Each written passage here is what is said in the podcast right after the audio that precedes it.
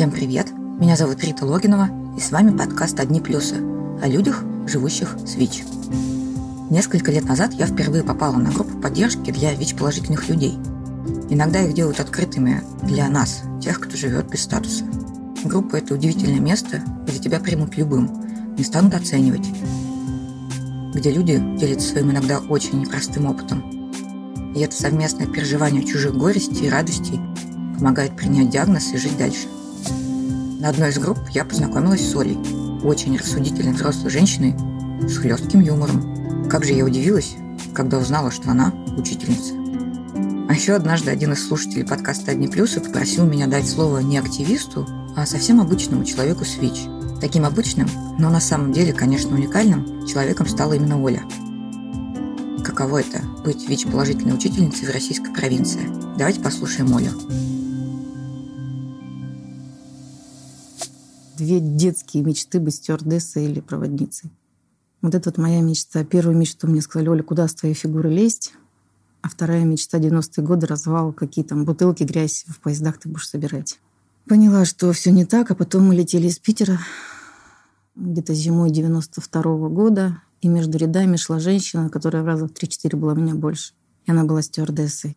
Обидно, а мечту-то уже порушили. В итоге Оля решила поступать в пединститут в Барнауле. Ей нравилась история, поэтому она выбрала ИСТФАК и поступила. Педуниверситет, Барнаульский государственный педагогический университет – пошла в школу и начала работать в школе. Как бы уходила из профессии. Мне очень нравилось корреспондентом быть там в городской газете. Директором Дома культуры мне вообще супер-пупер нравилось. Ну вот потом родился ребенок, и я поняла, что надо возвращаться в ремесло, потому что стабильности надо, что ну ребенок растет. На тот момент не было своей квартиры, дома, ничего не было. И вот уехали в деревню поднимать образование. А потом что-то поняла, что ну, совсем тяжко в маленькой деревне с ребенком. Я одна, ну, два брака, я вообще не считаю это за браком. Так, ну, брак хорошим словом не назову, да? Оля любит рассказывать про детей, которых учила. И я понимаю, что это подкаст про ВИЧ, но про школьную жизнь слушать ужасно интересно, потому что она тоже, как и ВИЧ, касается каждого.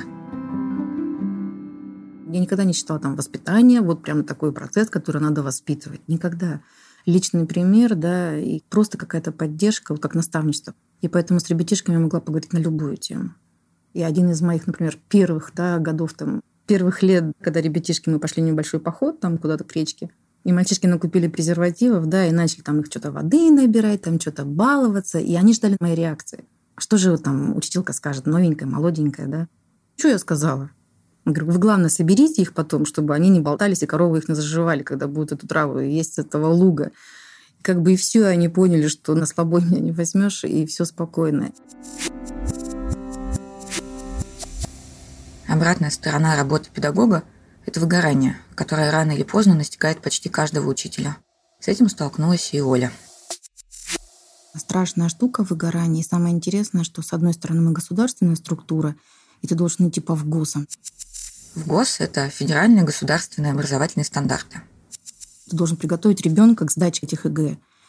Но транслировать ту информацию, которая ему необходима для сдачи, это как вот говорящая голова в телевизоре, шаг влево, шаг вправо. Если ты начинаешь творить на уроках, ну то есть чтобы было интересно ребенку история, то он не готов к экзаменам. Потом учителей ругают, нанимают репетиторов. Ну да, здесь две разные точки зрения. Репетитор, он натаскивает на экзамен. Учитель должен творить. А когда тебе не дают творить на уроках, а нужно вот, вот это. И поэтому очень тяжело. Рвать было, но я очень долго шла к тому, чтобы уйти со школы. Я ушла, другой пришел, там, пятый, десятый, как бы директор. Ну, выкрутит административный ресурс. А ребятишки, как бы, да, много и писали, говорили, там, обнимашки, плакали, и все на свете, и я в том числе. Но жизнь не стоит на месте. Я должна, как бы, что-то еще для себя понять. Сейчас я опять ушла со школы, не знаю, лучше это или хуже. Пока я еще привыкаю, интересно. Главное, что ты не сидишь до часу, до двух ночи и не готовишь эти уроки. Потому что тебе стыдно прийти не готовым ребятишкам. Сидишь, засыпаешь за компьютером, это страшно.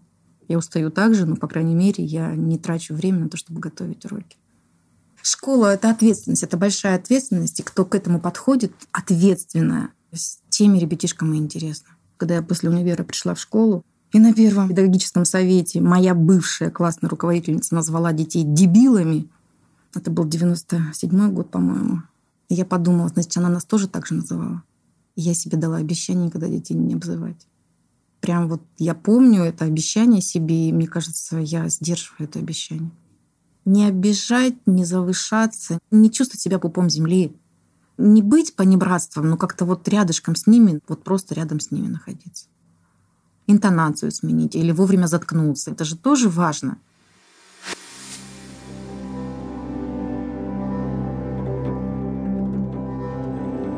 Мы привыкли считать учителей немножко сверхлюдьми, которые все знают и все делают правильно. А Оля ну, на своем примере объясняет, что учителя такие же люди и могут ошибаться.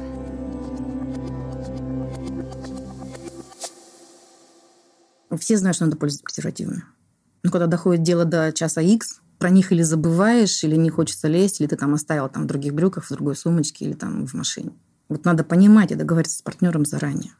А не тогда, ой, ты что, обо мне плохого мнения, или я не такая, я не буду там и все остальное. Надо договариваться заранее и говорить о том, что, ну, как бы, да, если вдруг ну, знакомишься ты с человеком, да, если вдруг ты меня соблазнишь, давай мы будем понимать, что у нас будут презервативы. Но это я сейчас так понимаю. Раньше ты смотришь в глаза, и играй мой гормон, все хорошо, и вот оно случается. Ай, ладно, он же такой красивый, такие глазки добрые. Ну, все же хорошо, как? Он же нормальный человек. Это я сейчас понимаю, что... Ну, я эгоистка стала. Даже не знаю, как это называть, цинизм. Верить надо, но себя защитить в первую очередь. Теперь-то я вычислила своего нулевого пациента и думаю, что да, тоже добрые, красивые, честные глазки. Защитить саму себя от ВИЧ Оле не удалось.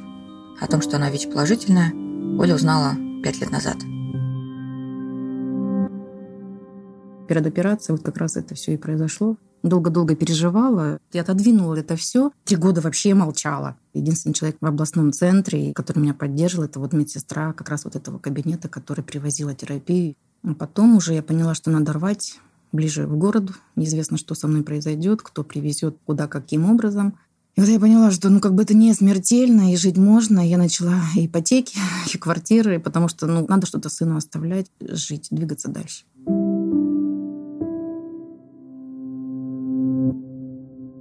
Первое время, да, было страшно. На день рождения я узнала о своем статусе. Здесь подтвержденные в городе в спеццентре. Каникулы начались, отпуск начался. Я села на свою машинку любимую и поехала по родственникам со всеми прощаться на позитиве, такая красивая, пятая, десятая, я со всеми простила. Ну, как простилась. Я с ними повидалась, они увидели, что у меня все хорошо, все замечательно. Я похудела, я постройнела, не похорошела, потому что такая вся кирзовый сапог, черная. И все, и при этом я читала, в интернете читала, но читала только то, что я хотела читать. Если я видела, что на сайте какая-то страшная черная история, я просто уходила с этого сайта. Я искала не позитивный, наверное, а просто какой-то информативный контекст. Оля не дала себе зарыться в мрачные мысли по поводу ВИЧ-инфекции. Хотя это было трудно, ведь она об этом почти никому не рассказывала, даже своим родственникам. Сестра знает, но опять же ее фраза «ну ты больше никому не говори, а то все начнут паниковать, то пятое, десятое». Не говорите, не говорить. Но я думаю, что любой человек с болячкой не выходит говорит, о, у меня диабет, ребят, да, или там у меня рак. Ну, как бы это личное дело человека, и здесь любая болячка, никто не ждет, что она придет. Вот и все. Поэтому все, что сейчас со мной происходит, я вообще никак не связываю с ВИЧ. ВИЧ отдельно, я отдельно. Какие тараканы у меня были до ВИЧ, они те же самые, они никуда не делись. Только, ну, вот чуть-чуть, может быть, ответственнее к себе, что ли, начала относиться. Вот и все. У меня нет друзей. Вот я говорю, что школа настолько тебя засосала, что ты в 8 утра приходишь в школу, и в 8 вечера ты оттуда уходишь. И круг твоего общения как бы вот только то, что ты видишь у себя за столом учительским. Коллеги или дети. В выходные тебе хочется или отоспаться, или там что-то сделать дома. И вот настолько это выгорает, тем более человек в городе новый, все мои подружки со школы, одноклассницы, одна в Краснодаре, другая в Барнауле. Нет того, с кем вот можно о чем-то прям поговорить, поговорить. Поэтому для меня встречи, например, в субботу, да, я просто заставляла себя подняться, потому что в субботу ты еще работаешь, приезжаешь домой быстрее или поесть, или что-то быстренько собраться. Я прям заставляла себя встать с кровати и пойти к людям, чтобы хоть с кем-то поговорить. Обнимашки, о которых я говорила, это прям вот реально то, чего не хватает одинокому человеку. Суббота с обнимашками – это как раз те встречи группы взаимопомощи для людей с ВИЧ-инфекцией в Новосибирске. Потому что это потребность, моя потребность, а потребность надо удовлетворять. Я только начала с людьми вообще общаться. Работа, дом, работа, дом. И ты никого не видишь, не слышишь. Знания, которые как бы там даются, я их уже начитала сама за эти вот три года. Мне тупо не хватало общения, простого человеческого живого общения. Но вот смотрю на людей, которые начинают вариться в групповом общении, в чатовском общении. Они наживают. Прям яркий пример девчонка из тех, ну, с кем я как бы общаться начала хотя бы вот в WhatsApp, потом в личной встрече. Какая она пришла зашоренная, да, и вот буквально там за месяца три-четыре она прям уже начала шутить. Вернулась к тому состоянию, в котором, ну, вероятнее всего она и жила. То есть веселая зажигалочка, которая как бы такая позитивная. Но и с этим сообществом Оли не все всегда было гладко. Оказалось, ВИЧ-позитивным людям на группе тоже было сильно в диковинку, что среди них может быть учительница. И не со зла, а может и нарочно, они это недоумение высказывали. Страшно было порой, когда тебя все тыкают носом, что ты учителька, но ты с нами. Противно от того, что ни социальный статус, ни образование, ни внешность вообще никак не влияют на то, что с нами произошло. А вот так вот нечаянно поддеть и сказать, что ты учителька, но ты с нами. Это вот сколько энергии надо на это потратить, да? И какие эмоции у человека, да, вот что он это вот выдал. Наверное, вам хорошо. Ну, порадуйтесь еще, да, вот этому. Меня это несколько раз задевало. Ну, пережили, живем дальше. Я прошу Олю на секундочку представить, что было бы, если бы она заявила, что у нее ВИЧ стоит посреди учительской. Как бы отнеслись к этому другие педагоги? Без понятия. Есть свой круг общения, но я действительно не знаю, как отнесутся коллеги к тому, что они узнают. Не знаю.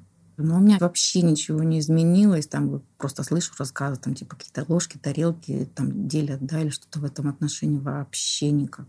Я и говорю, что ВИЧ это вот что-то рядышком параллельно идет с тобой. Он никак не влияет на твою ситуацию. Но это я сейчас говорю с опыта, да, потому что понятно, что девчонки, мальчики, которые только что узнают, им страшно, им нелепо, и они боятся прийти на эти группы. И со временем как бы приходит понимание, что он идет с тобой параллельно.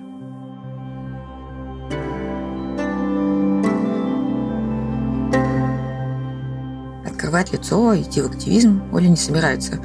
Хотя в жизни часто сталкивается с ситуациями, когда хочется сказать другим женщинам, ее ровесницам, «Иди, сдай анализы на ВИЧ,